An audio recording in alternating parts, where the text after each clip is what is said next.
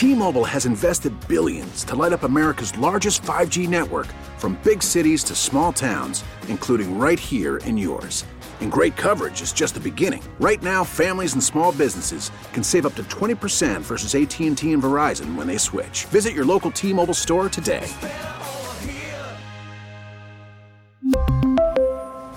Plan savings with 3 lines of T-Mobile Essentials versus comparable available plans. Plan features and taxes and fees may vary.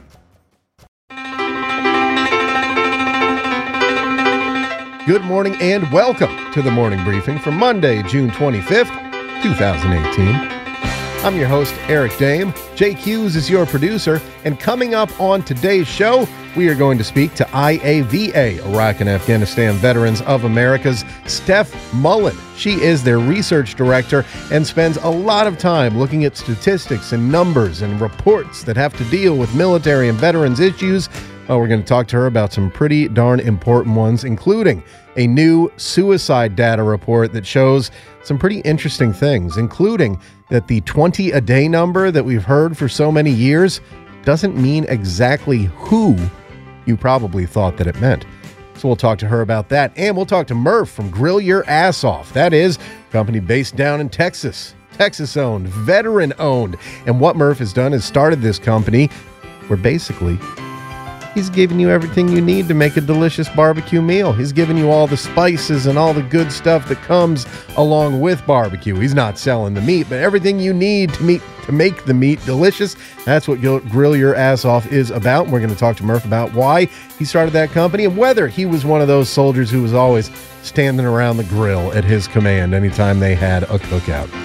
Speaking of soldiers, I don't know if he stood around the grill helping during the cookouts or not, but it's time to welcome super producer Jake Hughes to the studio. Jake, good morning. How are you? How was your weekend? My weekend was pretty good, and you can cook a pretty decent meal from the exhaust of a tank if you didn't know that. That yeah, that would seem to make sense. It would probably. Is there any diesely taste to it when you do that? There's a little bit of a film to it, but hey, that, that's all part of the tanker experience. There you go. Yeah, this guy, uh, you know, he started a. Uh, he's he's doing the seasonings and all that stuff, and it's really uh, it's it's uh, pretty pretty good deal that he's got going there and something that, you know, there's a market for. That's the thing that we talked to him about and we talked to all these other veteran entrepreneurs about is why how did you find that opening in the market? I mean, yeah, okay, everybody has an idea for a great t-shirt, but the problem is there's like 20 companies that already kind of have that market saturated. What isn't somebody doing within the veteran entrepreneur space? He found barbecue seasonings and things like that, which is pretty interesting. Of course, him being from Texas, like you, he is a barbecue fan. Most people down there certainly seem to be. Uh, up where I am, it's not as big of a thing. Certainly not as big as it is in Texas or uh, Tennessee or any of the places where it's really, really big. Up in the Northeast, it's like, yeah, we like it, but we don't live it. Y'all all about that clam chowder. Oh yeah, clam that's chowder. true. I'll eat. No, well, no, I'm not. I pronounce my R's quite properly. You're speaking of people from Massachusetts and Rhode Island who have a garbage accent. Let's be honest. It's uh, one of the most god awful things. Nails on a chalkboard and the uh, the Boston accent uh, at large, that regional accent. Basically, the two worst sounds in the world to me. Yeah, Eric throwing some shade today. That and people eating. I really don't like the sounds of people eating. Like if I'm listening to a, a, radio show or a podcast and someone starts eating, like an apple especially, but anything, if you start eating mouth sounds in the mic, guess what? Never listening to you again. Actually, had to delete a podcast that I listened to for quite a while because they started doing that the other day. Like, oh yeah, this is delicious. No, thank you. Nope, you're done. You're dead to me. So there you go. Now you know. If you really want to irritate me, send me recordings of people eating course, I'll figure out what they are and not listen, but eh, you know, do what you got to do. That is when it comes to eating a sound that I don't care for. Drinking sounds, not as large, not as large, not as large, not as gross, not as disgusting as eating sounds. Drinking sounds are uh, a lot easier to take for me. The sound of someone guzzling down a glass of water, unless that water is coming from a contaminated source. And it turns out that 126 military bases tested at alarming rates of polyfluoroalkyl chemicals, PFOS. which is found in military firefighting foam. So basically, AFFF, I believe, aqueous film forming foam, it's called. A March Defense Department report to the House Armed Services Committee surfaced, and it became widely known that at least 126 of those bases did have that. We know this, but now the report itself has been seen and it's been looked at by a lot of people. 800 plus pages, and it's extensive. And here's what our own Matt Saintsing says you need to know. And you can check out the full story after I give you the Cliffs Notes over on connectingvets.com. Uh, Long term damage, long term effects, I should say, health effects, liver damage, elevated cholesterol, issues with pregnancy, immunization, even infertility, and PFAS, PFOS or AS. Well, it says OS in the beginning, it says AS here. I think it's AS. Anyway, can get in breast milk and impact a fetus in the womb. Uh, lab animal testing, for those of you who wonder, what do we have to test on animals? Well, it's because that way you don't do it on people.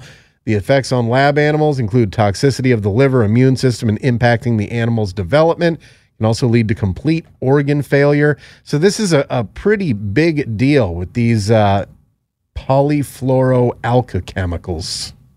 I've never heard of that before, but now I've heard of it because it's apparently in a lot of people's drinking water at a lot of military bases. Now, when you look at the 126 U.S. military bases, I was in for 13 years. See, a couple places I spent some time on is there. The thing is, I don't recall ever drinking water on any of those places. So I suppose that's my saving grace. I think the more, really, the more. Um, significant issue is that people lived who lived on that base and on yeah, those bases. like people in the barracks and stuff. people in the never, like- barracks or on ships that are hooked up to the base water or things like that. Yeah, it's certainly a uh, you never even like drank from a fountain. you know bottled water. I think most of the time uh, when I was on ships, definitely bottled water because the water on those ships tasted weird whether you were out to sea or not. So I always made sure I had bottled water uh, there. Uh, and on bait, like no, I like. So I was only well when it comes to uh, my time in the military. I lived on base in Iceland, and that was it. Except for a couple months living in a barracks in Norfolk while looking for an apartment. Um, that was it. So if I wasn't living there, I worked there, and then I got the hell off at the end of the day. I spent little to no time on military bases that I did not need to spend over my 13 years. Had absolutely, I was not one of these guys who's just hanging around on base doing stuff that you just see wandering around on base, like, oh, wonder what he's doing today. Well, if you saw me there, I was working. Otherwise, no, that or shopping, I suppose. So yeah, you have uh, all these chemicals, and looking at this this Dep- Defense Department report, you have the polyfluoroalkyl substances, and it's it's it's difficult to parse through all of what it means and the specifics. But you're talking about a lot of uh, a lot of places that were affected. So, Jake, you were in the Army, and it has a list by each branch of service. So, uh, let's see, where were you stationed? What duty station? Uh, Fort Riley, uh, Fort Hood, Fort Benning, Fort Myer. Riley, Hood, Benning, and Myer. So I'm looking through it right now. It doesn't look like those were among the affected places. Nope. You're good to go. So uh, you will not have to worry about uh, th- those things, at least not from that source, uh, as far as we are aware. Oh, wait. No, hold on a second. There may be some. Oh, no, hold on. Fort Meade. I know you spent time there, and so did I. There you go. They te- they sampled four off-base groundwater monitoring wells.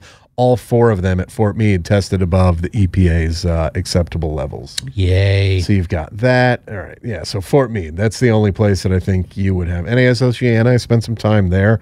Uh, let's see. So looking through the, the Navy ones, yeah, there's a whole bunch. NAS Oceana, Agana, Guam. Yep, that was there. That doesn't surprise me at all. Um, let's see, New Jersey, Pennsylvania. I mean, it's it's a whole bunch of places uh, out there, and oh, Portsmouth Naval Shipyard. Oh no, in Maine. So that's not the one I was at. I was at Portsmouth Naval Shipyard, Virginia. I didn't. Why would they name it the same? Why would you have two shipyards with the same name located less than what 400 miles apart or something like that? I don't know. 29 Palms. So Marine Corps stations look like uh, there's quite a few there. Earle, New Jersey, again, does not surprise me at all. That place is just weird. Isn't everything dirty in New Jersey? smells funny. No, not necessarily. There are some lovely areas of New Jersey, and then of course the big one for the Navy, and this is uh, you know from from what I can tell on there, the largest military base uh, that shows up on this list, and that is Norfolk, Virginia Naval Base, NOB, the big one. So they tested 45 places, uh, these on-base groundwater monitoring wells. Tested 45 of them, 29 came back above the acceptable uh, EPA levels. So I mean, it, it's it's not good, but it doesn't also surprise me. I mean, this is not like, you know, there there are some things that you would see when you were in the military when it came to, uh, you know, firefighting or or getting rid of oil or all these other things. It's like, what is that really the way we should be doing this? Well, apparently not, and apparently it's caused uh, some serious issues. Now these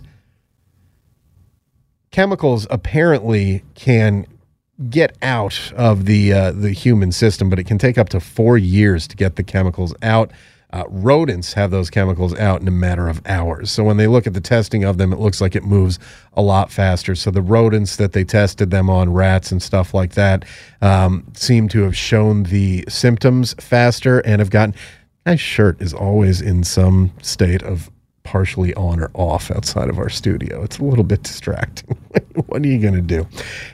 Now, here's some better news. And the picture for the story by our own Jonathan Kaupanger has water on it that appears to not have any polyfluoroalkyl chemicals that are going to rot out your liver or anything like that.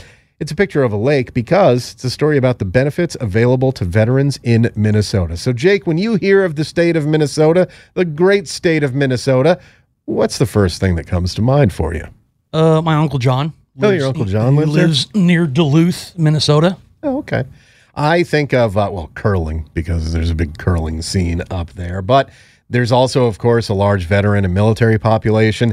I don't know if I could live in Minnesota because the winter is about 11 months long and then you get one month of like oh boy it's 50 60 degrees essentially and then back into the deep freeze but they do offer some incentives for veterans to go there um, so there are quite a few when it comes to taxes if you're a member of the military and a Minnesota resident, you can subtract federally taxable active duty military pay when determining your Minnesota tax. So there you I mean obviously that's one that you should know about if you're from Minnesota. Credit for military service in a combat zone. If you were a state resident serving in a combat zone or qualified hazardous duty area, um, you get combat zones approved for tax benefits there. Credit for past military service.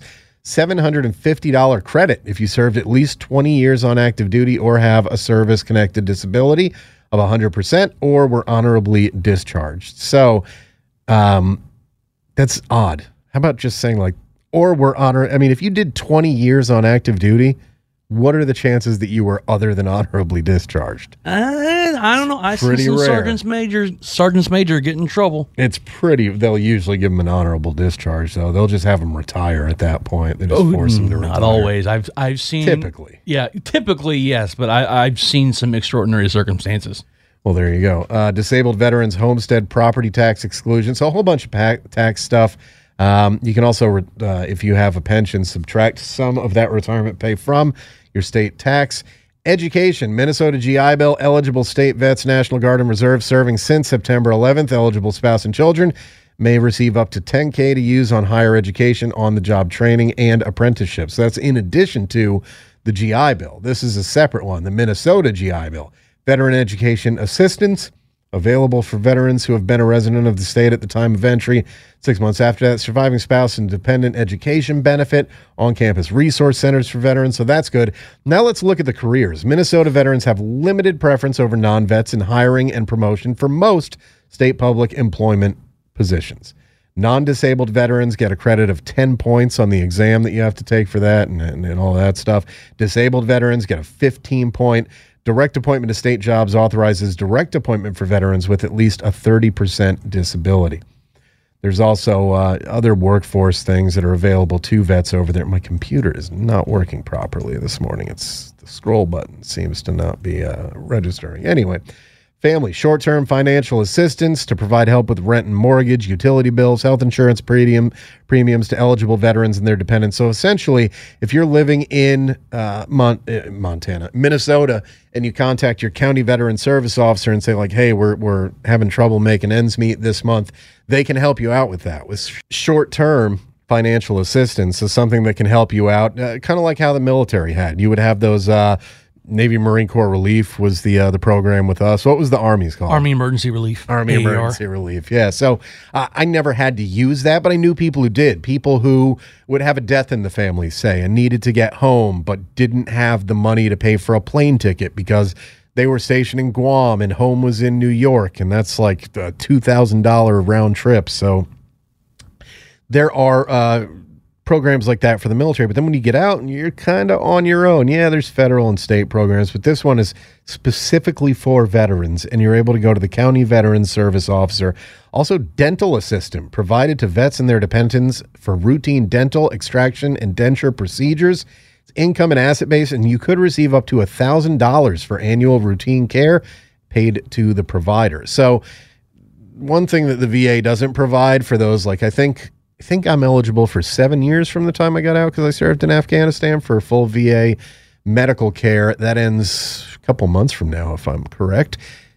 I was never eligible for dental benefits, and most people aren't. VA doesn't cover dental for anybody, and dental is very important and it's also very expensive. It's not something that you can just kind of throw 10 bucks at or find a discount dentist. If you find a discount dentist, that's that's not a good sign. Yeah, you ever seen that movie, The Dentist? I'm sure he was discount. no, I don't even I don't even want to know. That It's horrible. horrifying.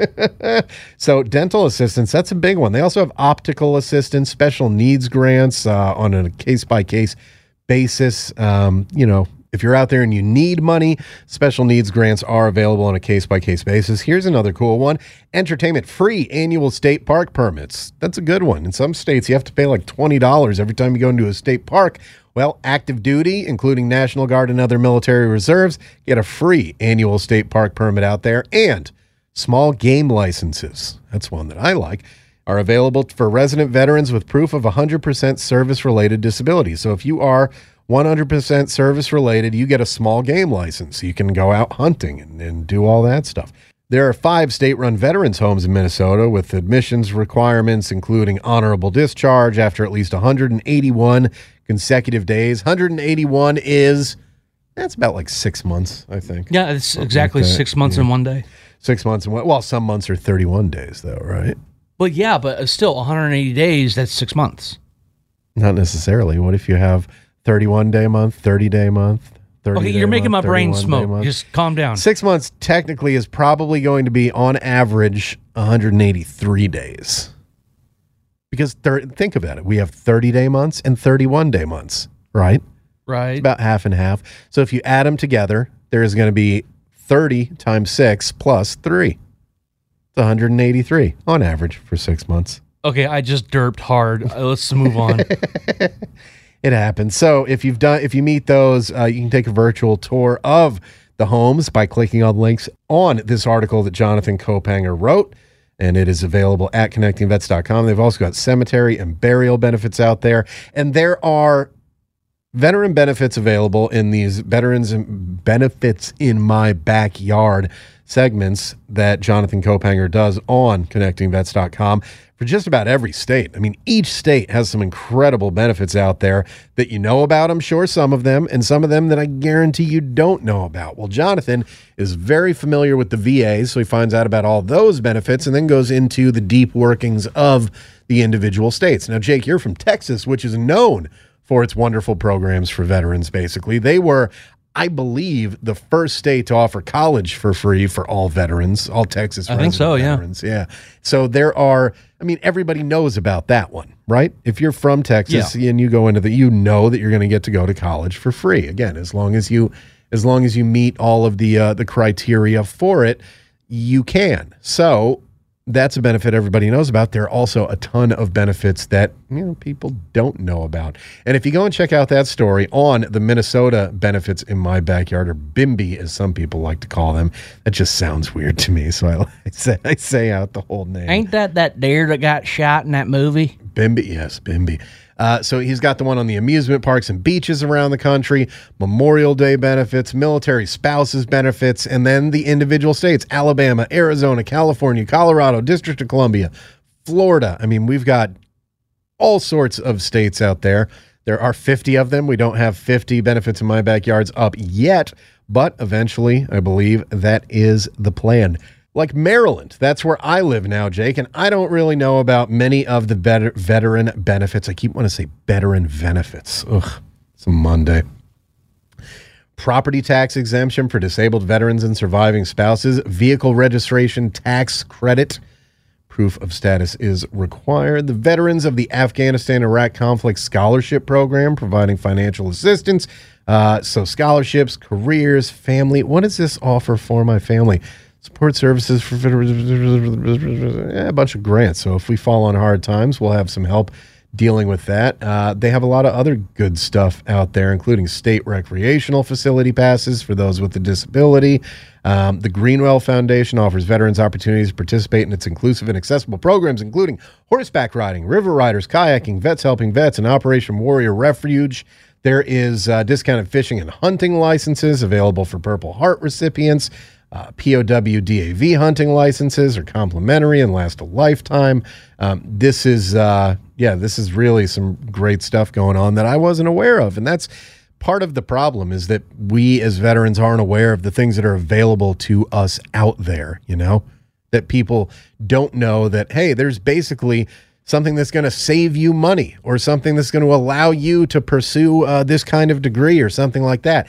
And of course, there are people, oh, free money. That's all you're looking. It's not looking for free money. It's looking for ways to save money. Keep the money that you have. Go and do the things that you want to do. Go after the degree that you want. Get the things that you want. Those are all very important things. And those are things that you can check out at Benefits in My Backyard. It's right there on connectingvets.com. Again, you'll see the Minnesota one right on the front page, and then there's a little link you can click in there to the Benefits of My Backyard category to see a whole bunch more of them. It's really a fantastic series that we have. We've also got a whole bunch of things on video games, and Jake Hughes is in studio with us right now, of course, in his last one video games. Addictive or just fun? My question to you, Jake why not both? Can't they be addictive and fun? They can be, and but my argument that I bring up in my story is that by the definitions they throw out, literally anything can be ca- classified as addictive. Any hobby, if you do it too much, you can be addicted to taxidermy. You can be addicted to your phone.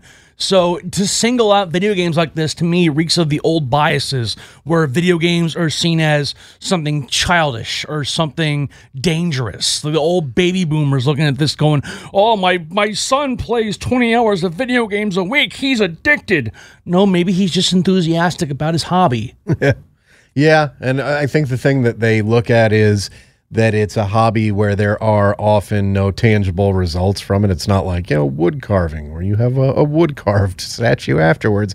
In this one, it's just this, you know, there is stuff online that's tangible, of course, like scoreboards and things like that, rankings, different different things that you get, like in MMORPGs, special weapons and things like that. But yeah, it's uh, it's certainly a controversial topic that I think does divide in large part along generational lines. I think there are even people of uh, of my generation, people in their late 30s, early 40s, who eh, they kind of skipped past the video game thing. But then when you get to later generations, and with the uh, the smartphone thing now, where people playing, you know, Bubble Pop and Candy Crush on their phones are like, I'm a gamer. Well, yeah, you know what? To some extent, you are. Uh, and those things might be more addictive than the Yes. console and computer games. And they're also often pay to win, not pay to play, but pay to win. I do play Candy Crush. I'll go on, you know, a couple months at a time and then not play it for years and then a couple months at a time. Right now, I'm playing one and I understand why people spend money on that game because I'm on a level right now that is it's seemingly impossible to beat.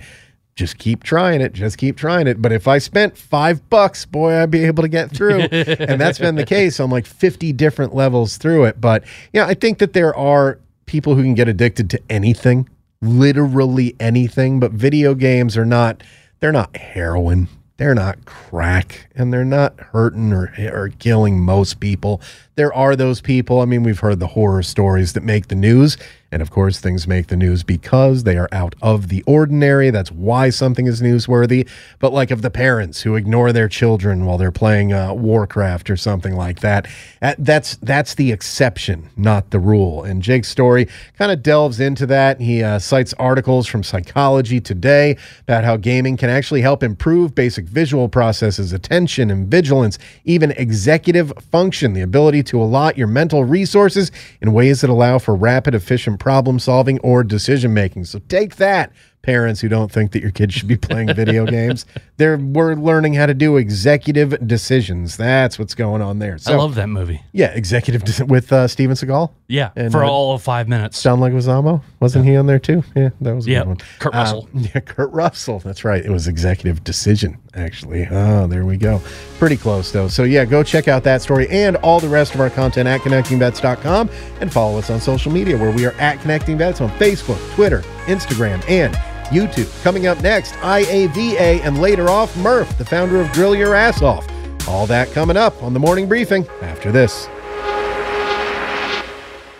Helping military veterans stay connected. We make it easy. We're CBS Radio's ConnectingVets.com. Connecting vets every day. Online and all over social media Facebook, YouTube, Instagram, and Twitter at Connecting Vets.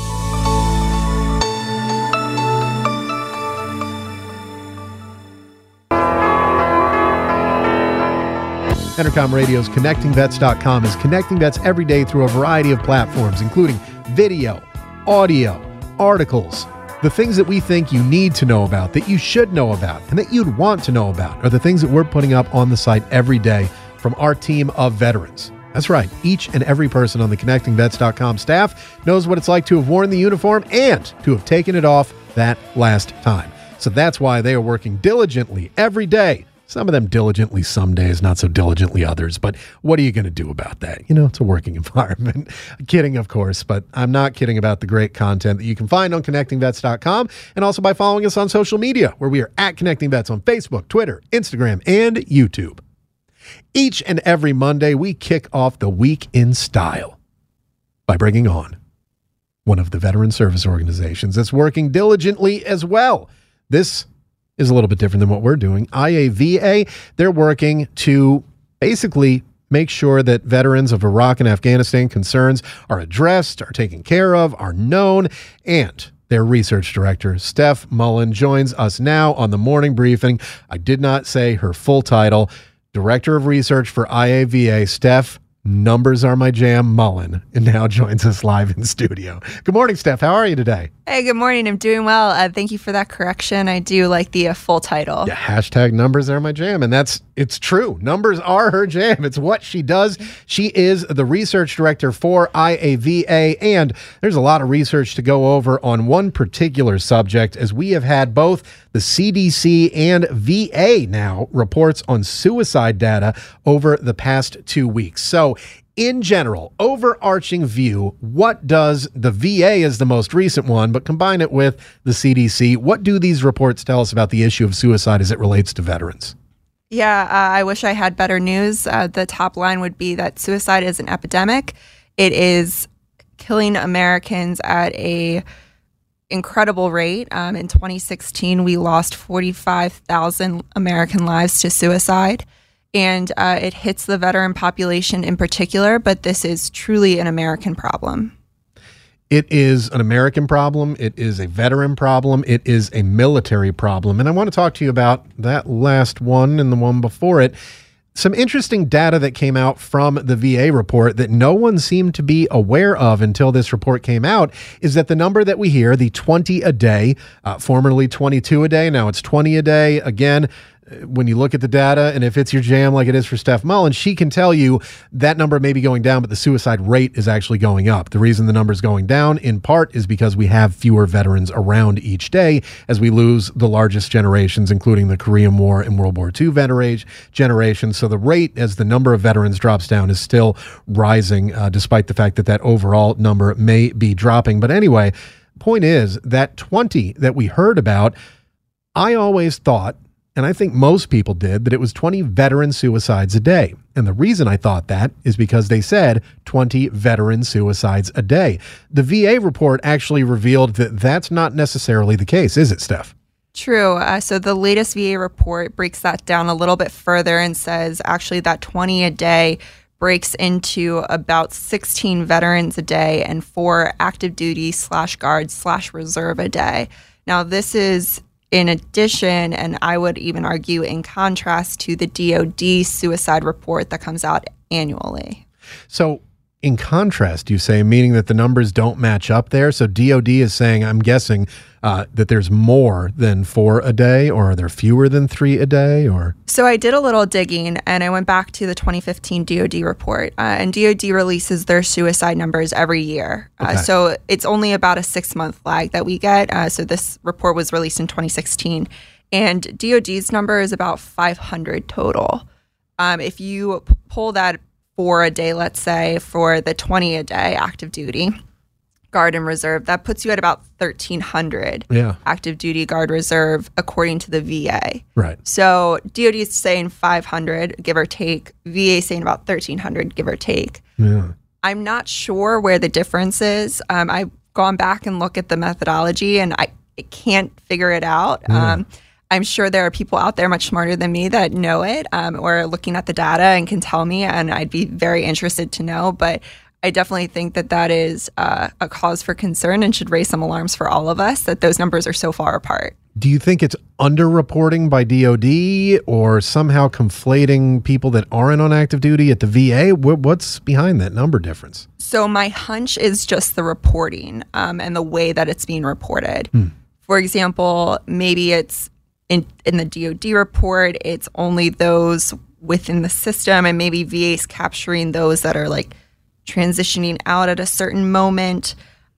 I'm not really sure. Like I can't put my finger on it. Um, it's definitely a question that I've had when I'm looking at these numbers uh, that doesn't seem to make sense with to me.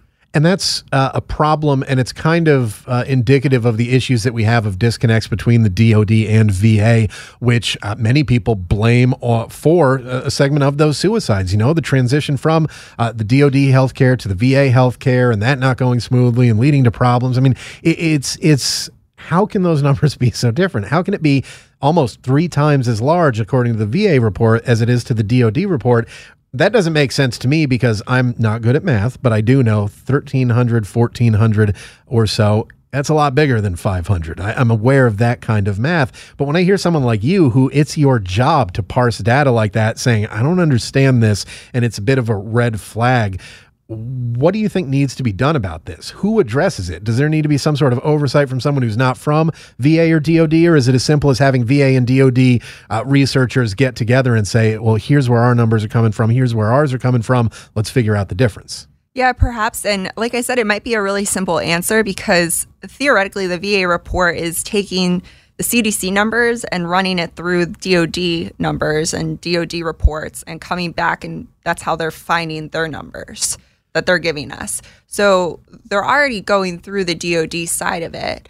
Um, which again is why I, I'm not sure where the disconnect is. Um, it might be just a simple reporting difference uh, that we're not catching, and maybe it's just a matter of you know sitting down with VA and really parsing that out and finding it um, done in a different report or just a meeting one on one, and we haven't really had that conversation and that chance as uh, VSOs.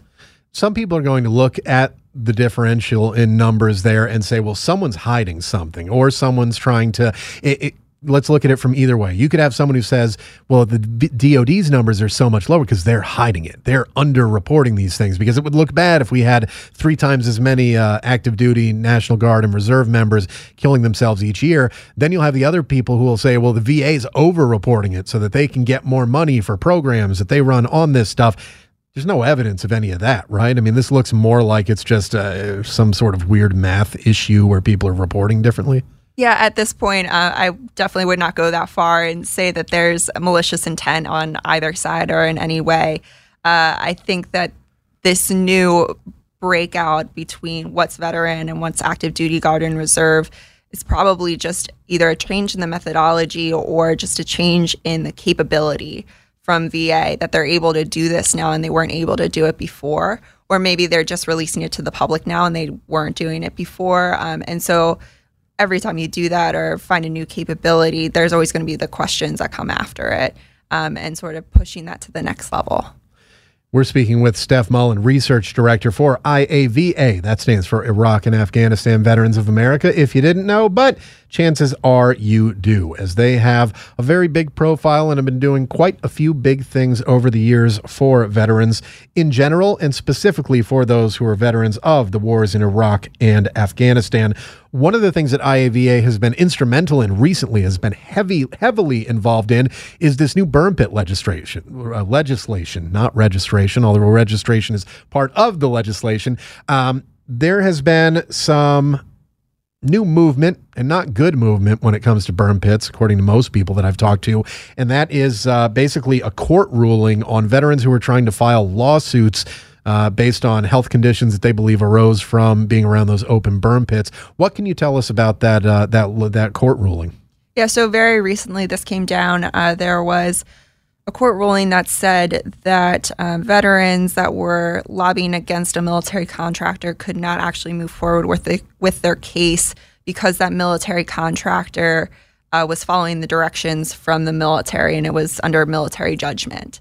Uh, and so, therefore, it cannot be handled in a civilian court, um, which is. It is definitely a step back for us, right? It's a step back for uh, the burn pit movement at large that this case can't be tried in a civilian court, but it does mean that we have to address it on the legislative side. Uh, we have to address it in Congress, and uh, gives us even more reason to push through the Burn Pits Accountability Act, which is the IAVA backed legislation that we're doing, um, which will put a little bit of onus on DoD um, and a little bit more accountability on tracking burn pit exposures, um, and ultimately pulling that connection of um, those effects of burn pits and what happens, you know, 10, 15 years down the road after you've been exposed to burn pits it kind of makes sense to me that that ruling would go in that way from a legal perspective, also just from a rational perspective, where if DoD was hiring these contractors and the contractors were the ones who just decided, oh, we're going to start using burn pits and we're going to put them right here, that's not what happened. They were directed by DoD. This is what they were told to do by DoD. Is that essentially what this comes down to? Is figuring out who the responsible authority was? Because as we all know, you you got to go after the the person who's making the decision, or that's the way that it should start anyway. Not the people who are executing orders, which uh, may not have been healthy, but at the time were certainly legal, right? Certainly. So I think there's two minds of this. Um, that is one mind of it, right? That DoD is the one giving the orders, telling uh, this military contractor where to set up the burn pits, uh, how to dispose of the waste. The other side of that argument is that these military contractors had a little bit of freewheeling about how they set it up, exactly what they were doing, how they managed it. Um, and so it seems like the court is ruling in favor of the uh, DoD option in the first one, um, which just means that for veterans and even contractors at large, uh, it kind of sets them back a little bit that it needs to go through now Congress and uh, legislation.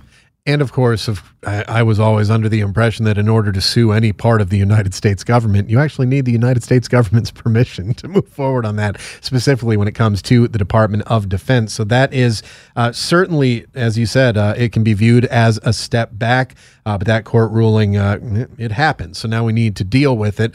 One of the ways that they're dealing with burn pits is this legislation, the burn pit legislation that has to do with uh, the registry and so much more, the Burn Pits Accountability Act. What can you tell us about where that stands right now? Yeah, so we are certainly gaining momentum. Uh, we picked up 18 co sponsors just in the past week, which is so great. Um, we're seeing a lot of support around this.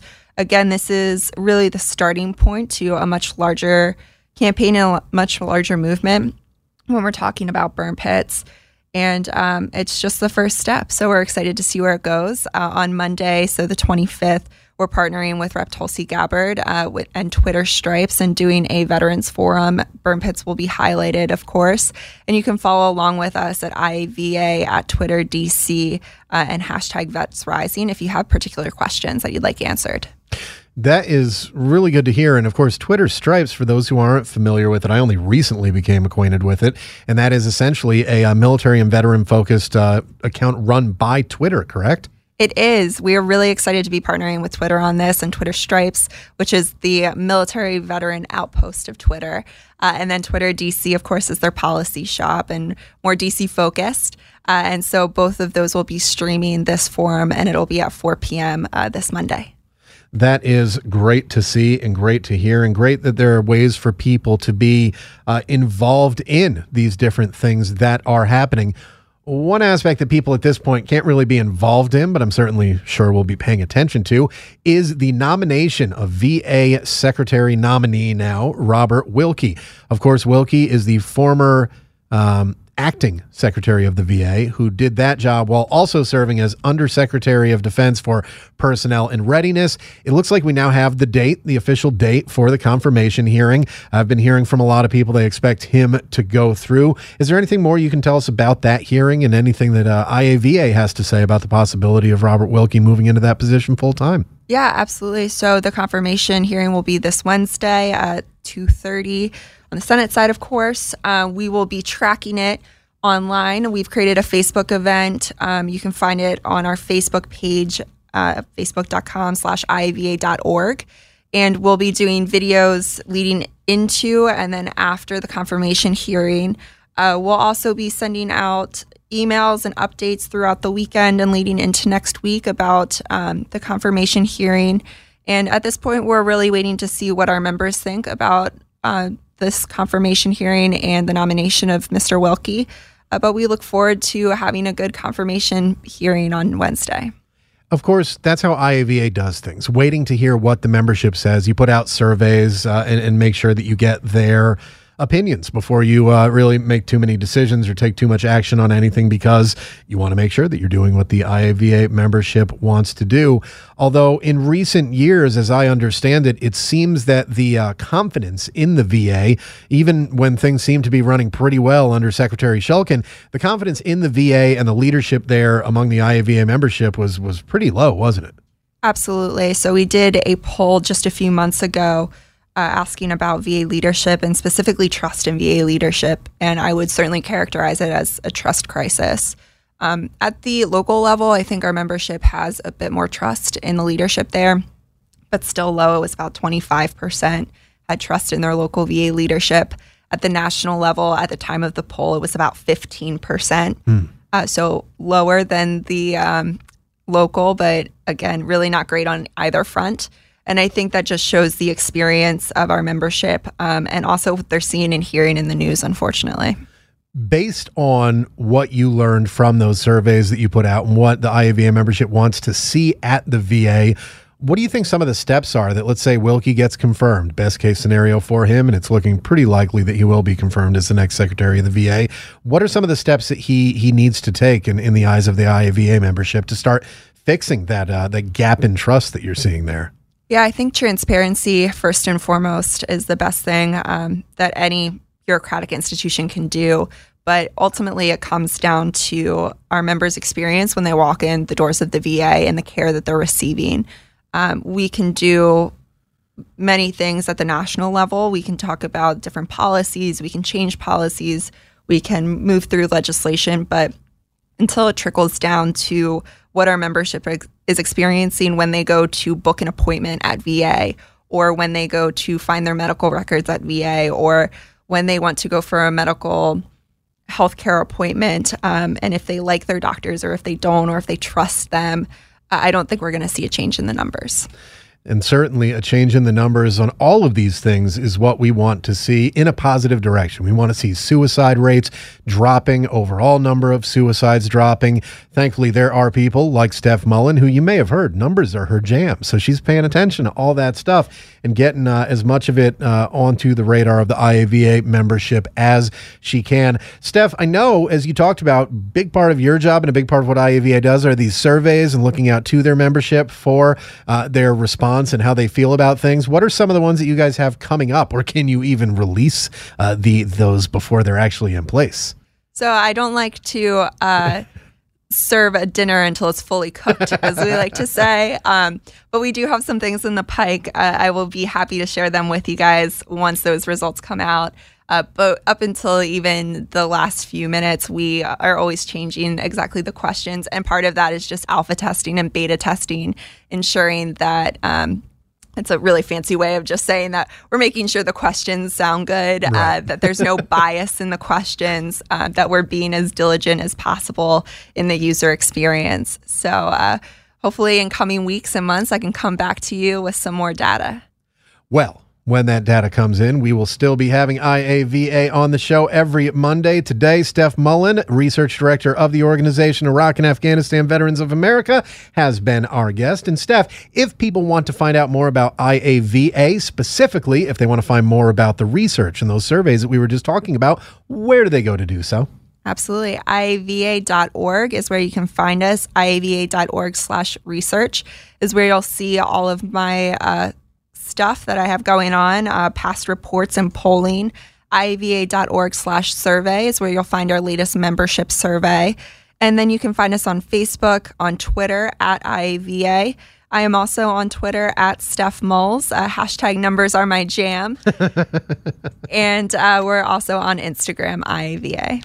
Well, there you go. All the ways to reach out to IAVA and Steph Mullen, even directly. If you have a question about research or something you think they should be looking into, I'm sure they'd love to hear about it. Steph, thank you so much for joining us once again on the morning briefing. Thank you for having me. We now welcome Jake Hughes back into the studio. And Jake, a question for you.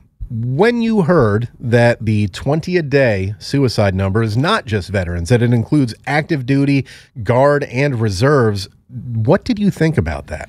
Well, it's interesting because on the one hand, it makes sense that they would, because typically when you talk about veterans, you also are talking about military.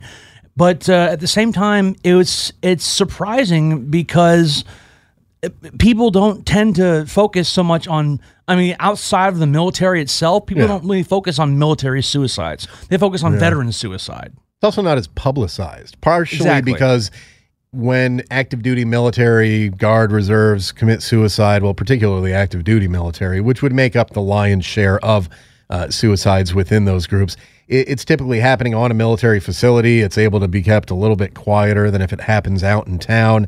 Uh, of course, we've had uh, years of hearing about this 22 a day and then 20 a day, and it was veteran suicide. Now, those serving on active duty, you could technically qualify as veterans. After they've served a day, that means that they have served past tense. So, you know, you, you could do that. But when we think of veterans, it's, it's a specific definition of those who are no longer serving in the military. I wonder why that number was used in, in as a veteran number instead of just a military and veteran number.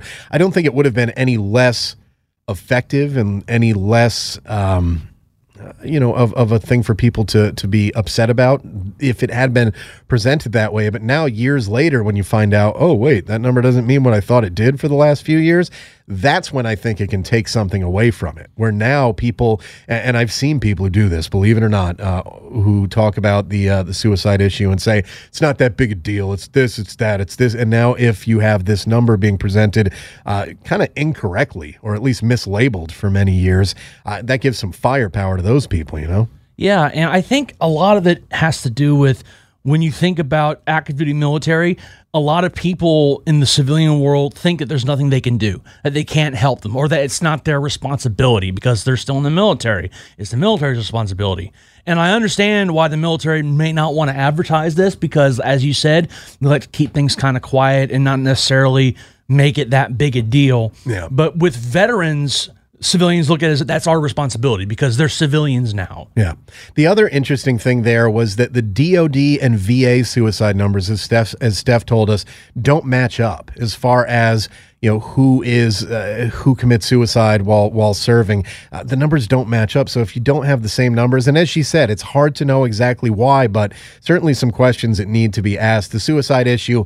Listen, if it's one a day, that's too many. That's 365 a year. That's way too many of our brothers and sisters in arms that are leaving us too soon. And it's something that absolutely needs to be dealt with. It's just, you know, when you look at something like this where, oh, I've heard 22 a day for so long and now it's looking more like it's 20 a day.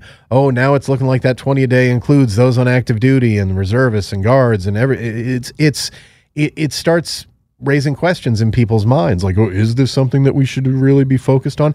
Yes, Let's let's stop that line of questioning right there. Yes, it's absolutely something that needs to be focused on, but this will give ammunition to those people who say like, "Well, you know what? That's their decision and this this thing and it's not that big a deal. Doesn't impact readiness. If someone decides they want to go, they want to go."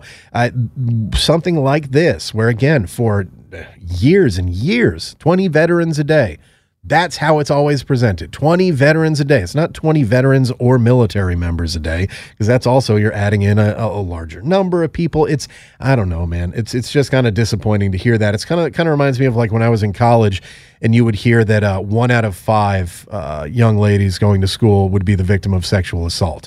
It was based on a study that even the people who did the study said, like, whoa, whoa, whoa, whoa, whoa. This was a very limited study. It was more likely to be responded to by people who had been victims of sexual assault. So this number, uh, this is not something that you should go by, but it gave uh, some people who had an agenda, it gave them exactly what they needed to kind of push their agenda, which in general, stopping sexual assault I would say is certainly a good thing for people to want to do.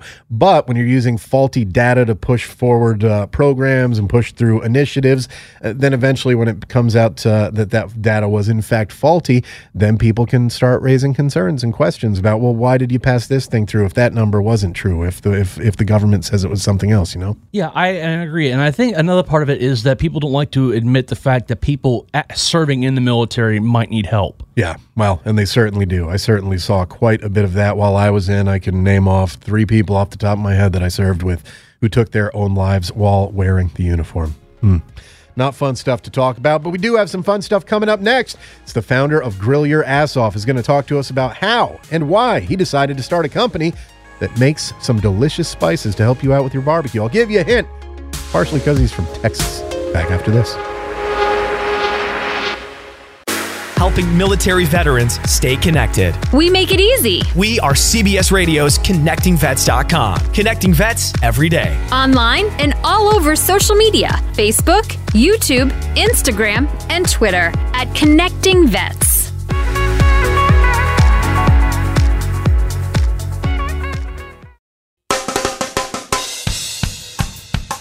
Welcome back to the morning briefing on Entercom Radio's ConnectingVets.com. Connecting Vets every day. That's our slogan, and it's what we do. Each and every member of our team knows what it is to wear that uniform and knows what it is to take that uniform off for the last time and take those first baby steps out into the world of the civilian life and becoming a member of the veteran community. And that's why they are hard at work each and every day, writing articles, creating videos, doing radio shows like this one. We're trying to get all the best info out there, give you the info you need, the info you should know, the info you'd want to know. And we're doing it all at connectingvets.com and, of course, on social media. You can find us there where we are at Connecting Vets on Facebook, Twitter, Instagram, and YouTube. Our next guest is a veteran who's moved into, well, a delicious line of work, if I do say so myself. If you like barbecue, you're going to like this next one. His name is Jason Murph, and he is the founder of Grill Your Ass Off, a veteran owned, Texas made barbecue seasonings and beef jerky company. Jason, thank you so much for joining us on the morning briefing. I appreciate you having me on here. So tell us just a little bit about who Jason Murph is as far as, you know, where you're from, when you joined, and what you did while you were in.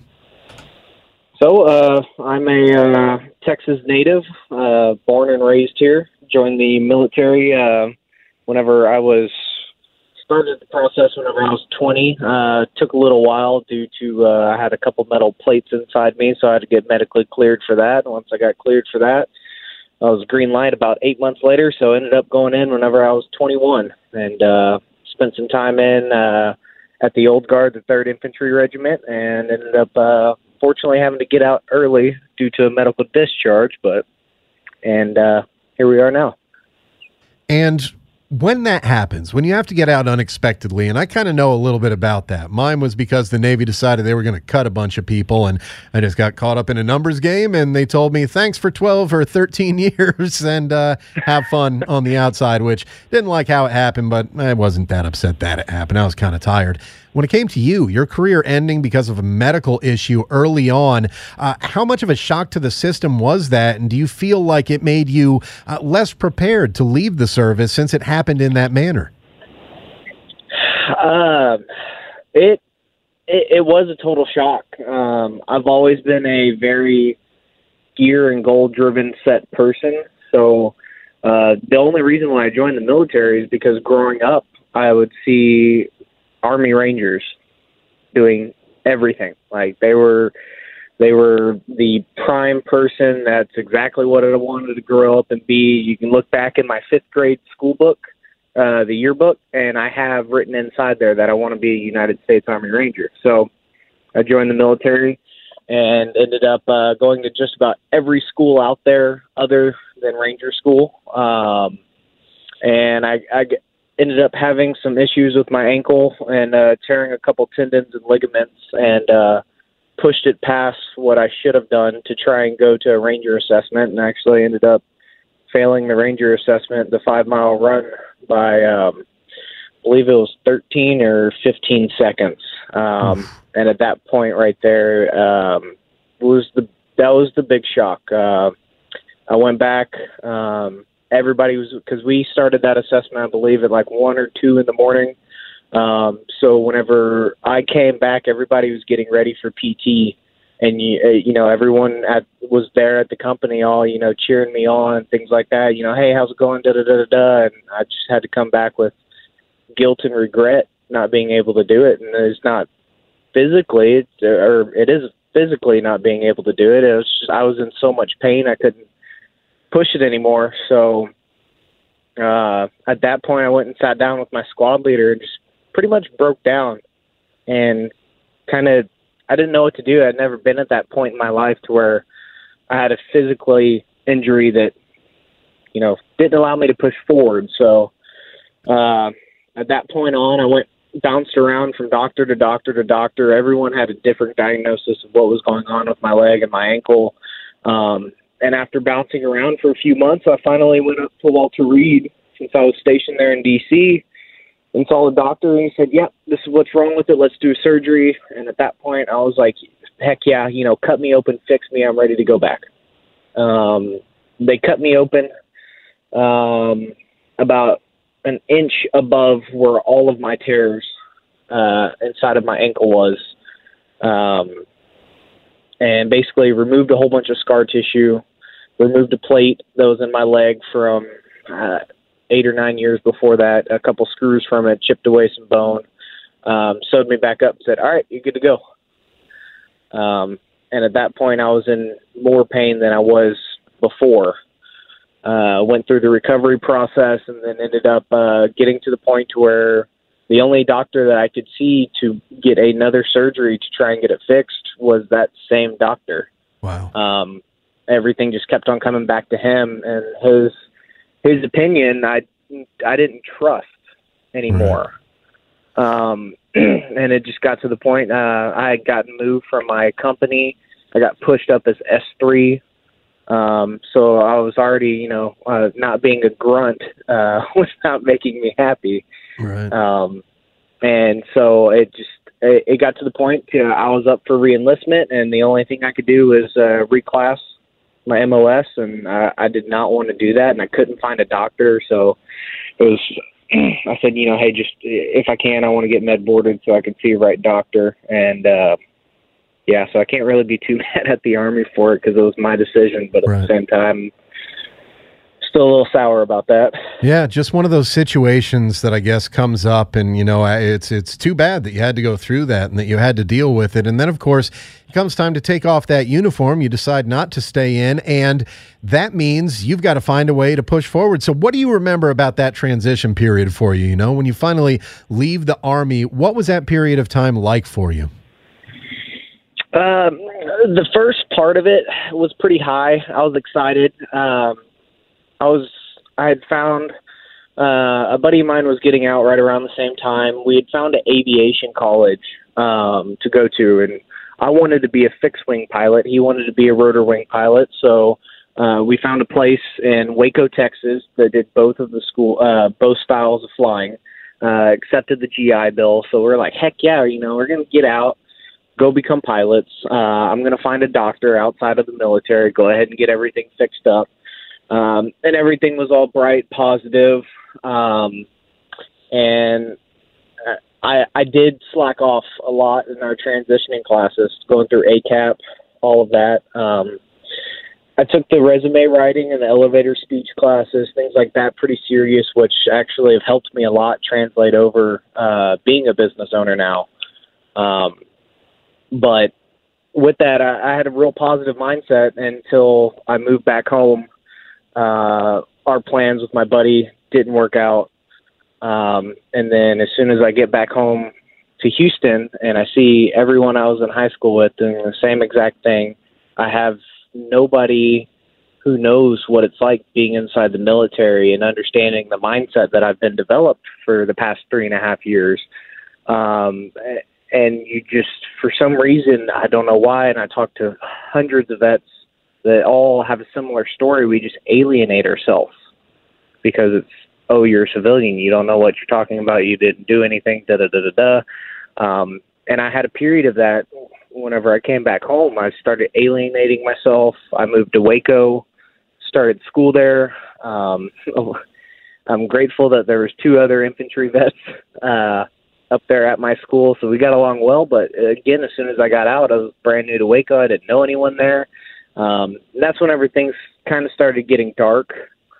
Um, and really the turning point was whenever me and my dad I came in town to Houston um, for a motocross race, and me and my dad sat down one night. We were having a few drinks and kind of joked around and came up with the name uh, "Grill Your Ass Off" and to do a seasoning line in the back of my head. And I was like, ah, no, you know, I couldn't do that because if I go to sell to a big retail chain of stores, they wouldn't accept the uh, the word ass inside there.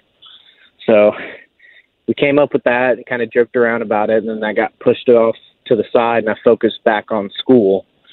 Um, did that for a while, and then actually um, I came back down to Houston uh, for three weeks. I had gotten a, an approval from the school um, to take off for those three weeks, and I was working on expanding a firework business uh, that I had started to a second location.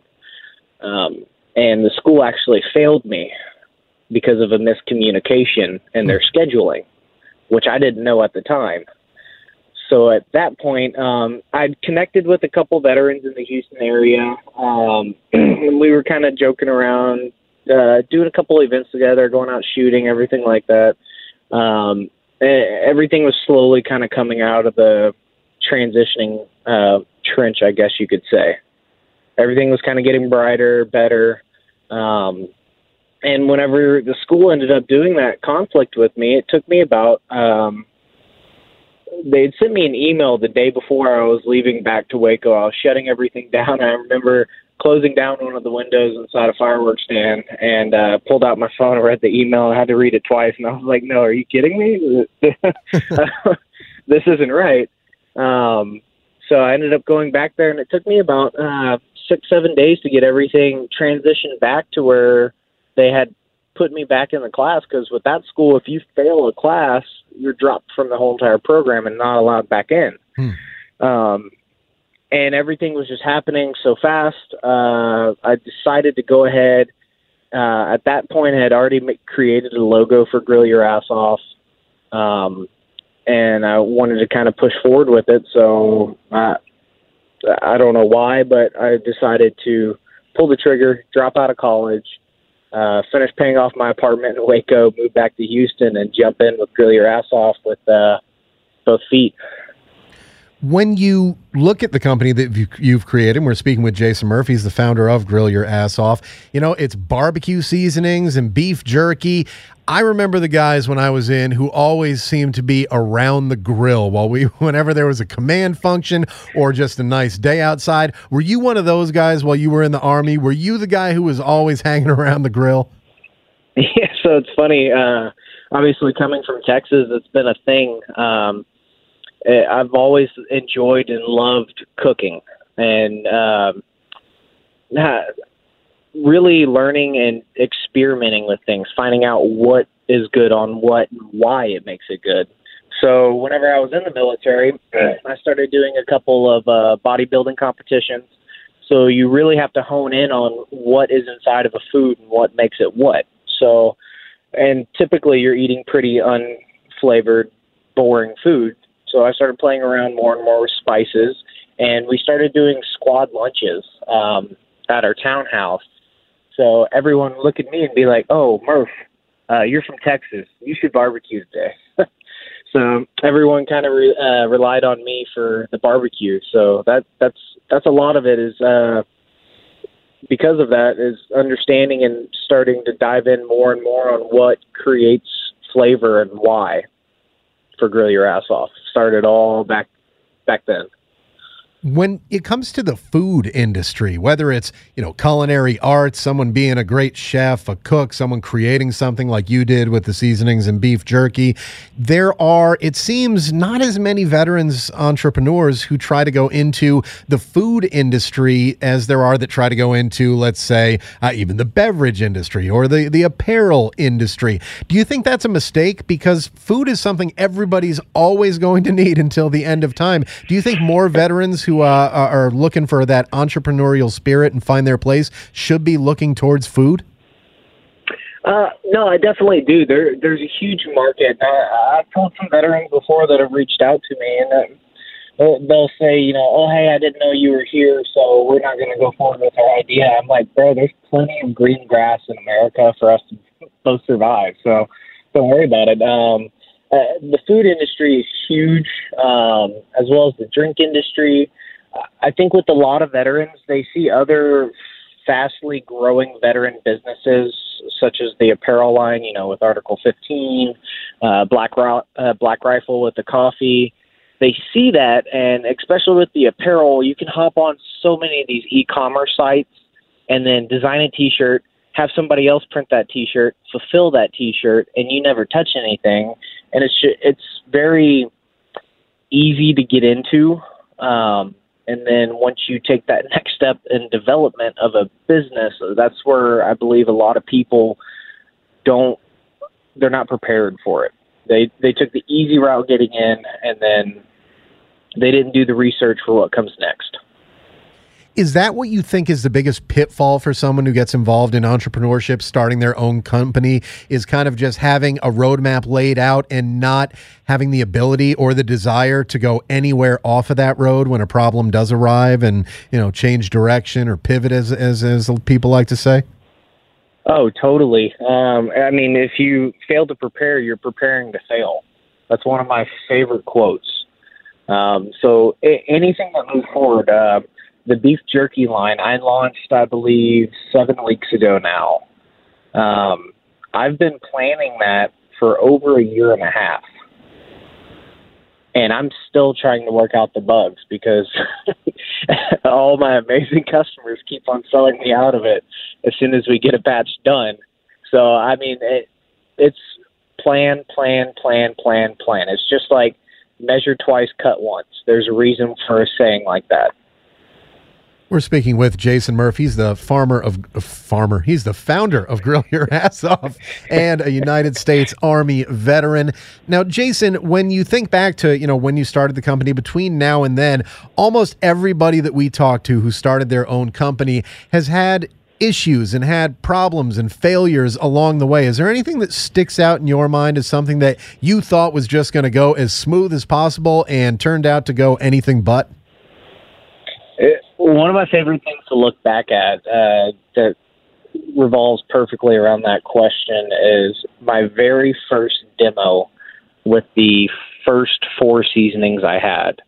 Um, I'd scheduled the demo. The seasonings were taking a little bit longer because uh, I'd taken my flavors to a bottling company to have them bottle and manufacture them. Well, there was a miscommunication, so it took about a week longer, and I actually got the first bottles of seasoning the day before the demo, and they had shown up in a eight ounce bottle. Well, I sell the seasonings in a sixteen ounce bottle, so a sixteen ounce bottle label overlaps on an eight ounce bottle, so my labels didn't fit. Um, and this was all the day before of a demo. And for no one, it, it, for people who don't know anything about the industry, typically a label, if uh, you're not going with print plates, going to take you three to four days of manufacturing, no matter what. Um, so there was a moment right there. I looked at one of my buddies whenever I got it all in. That was over at my apartment, and I was just like, "Crap! the hell do I do? so we ended up making a trip to uh, Office Depot, buying some Avery shipping labels um, and an HP in, uh, inkjet uh, jet printer, and staying up until about three in the morning labeling bottles with shipping labels. Wow. Um, You got it. Hey, somebody's got to get it done. And when you're the guy running the company, it's basically all on you, right? yeah, it was. I had a uh, awesome two friends that came over. I bought them beer. We stayed up. We labeled the hell out of some bottles, um, and we showed up the next day. Uh, and, you know, again with the size difference in the bottles, I had to go through and go off of that roadmap you were just talking about and figure out what are my profit margins. How do I price this eight ounce bottle that I wasn't prepared to do? Yeah. um, and that's all last minute. And we ended up going the next day, and I think we sold 308 bottles that day. wow. I had like six bottles left over, um, and I've kept those. Those are memory items. There you Uh, go. So I will have them for the rest of my life. So I have those sitting up in the office. Um, and at that point, right there, is uh, I was approached by someone very large in the barbecue world. They told me, pull everything off the shelf. Don't take your website down. Hide everything. Go and get everything trademarked. Because at that point, I, I mean, I, I was still brand new and I, I didn't know that much about intellectual property. So um, Right. which is another thing with your uh, the roadmap, the network, network, network, network. That's probably my big biggest business advice for someone thinking about getting in, being an entrepreneur. Network, because if you want to know something and you can pick up the phone and talk to someone, your life's going to be way easier. Jason, when you talk about that, when you talk about getting that information, the things that you didn't know, who were you finding those things out from? Was it fellow veterans? Was it you know business people? Where did you go to find out all that information? And what sort of uh, what sort of places would you recommend people look for advice when they're starting their own company? Um, there's a ton of great uh, website articles out there, um, business plans that are out there um, online, and I, I would honestly just recommend start doing your own research online and take your time to do it. Don't treat it like uh, a high school homework, to where okay, if I get a C, I pass. Business isn't like that. So take your time, really work out, structure everything out. It's gonna suck. I hate reading, um, but you need to do that, and then start reaching out to other veteran um, companies, um, people that you know who own a business. Uh, I, I'm grateful that my father owns a business, so a lot of the questions I can turn back to him, but at the same time, he's not in the same business industry as I am, so I am grateful that Sean Matson, the president of Strike Force Energy, is now become a close friend of mine. So there's a lot of times that I'll pick up the phone, be like, "Hey, Sean, this is happening. What the heck do I do?" And he's like, "Oh, hey, you know that happened to us three months ago. You need to do this right here." Or Sean will pick up the phone and say, "Hey, Jason, uh, what's going on with your website on this? How are you getting that to happen?" And I'll say, "Oh, that's super easy. Just do this right here." So what? It's really just networking, picking up the phone, talking to people, sending them DMs on Instagram. Um, if anyone has questions, you can shoot me over a DM on Instagram. That's typically the easiest way to get a hold of me. It's just at grill your ass off. I try and respond to everyone in a timely manner, but there's quite a few people out there, so it might take me a day or two to get back. When you think about how far you've come with Grill Your Ass Off, and we're speaking to the founder of that company, which creates uh, basically barbecue spices and a line of beef jerky that's come out fairly recently, Jason Murph, Army veteran, what do you envision as the future for Grill Your Ass Off? Is this something you'd like to uh, grow into a larger company where you're hiring veterans, or you know, what's what's what's the goal for Grill Your Ass Off? Yes, that's. Uh, I want to continue to grow it to the point where I can hire uh, more veterans um, and be able to do more for the veteran community. Um, that's.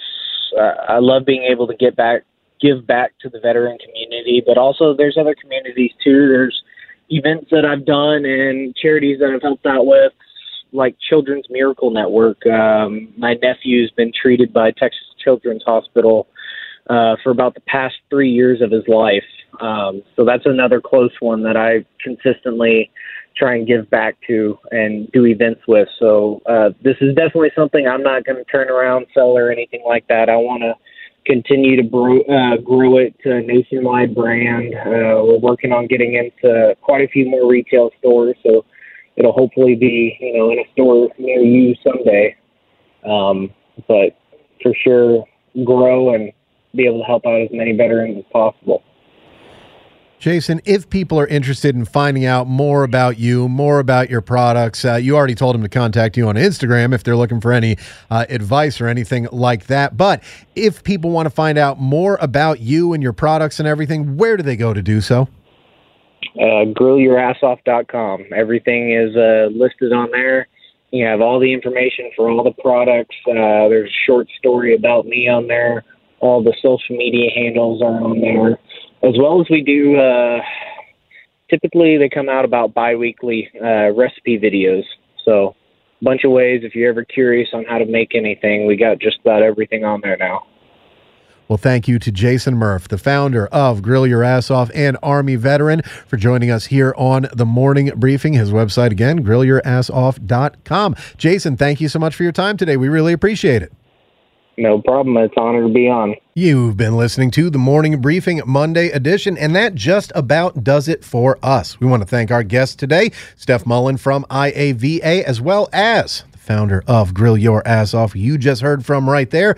You can check out IAVA.org. And of course, he just gave you all the good stuff for GYAO, I suppose, if we're using the acronym for them. Want to thank you so much for joining us today and want to let you know we've got another great week of shows lined up for you this week. So you're going to want to make sure you're here every Monday through Friday at 8 a.m. with replays at 11 a.m. and 4 p.m. Eastern Time right here, right now well, right now, not so much because we are coming to an end. But be sure to check us out. We're connectingvets.com is the website, and we are at Connecting Vets on Facebook, Twitter, Instagram, and YouTube.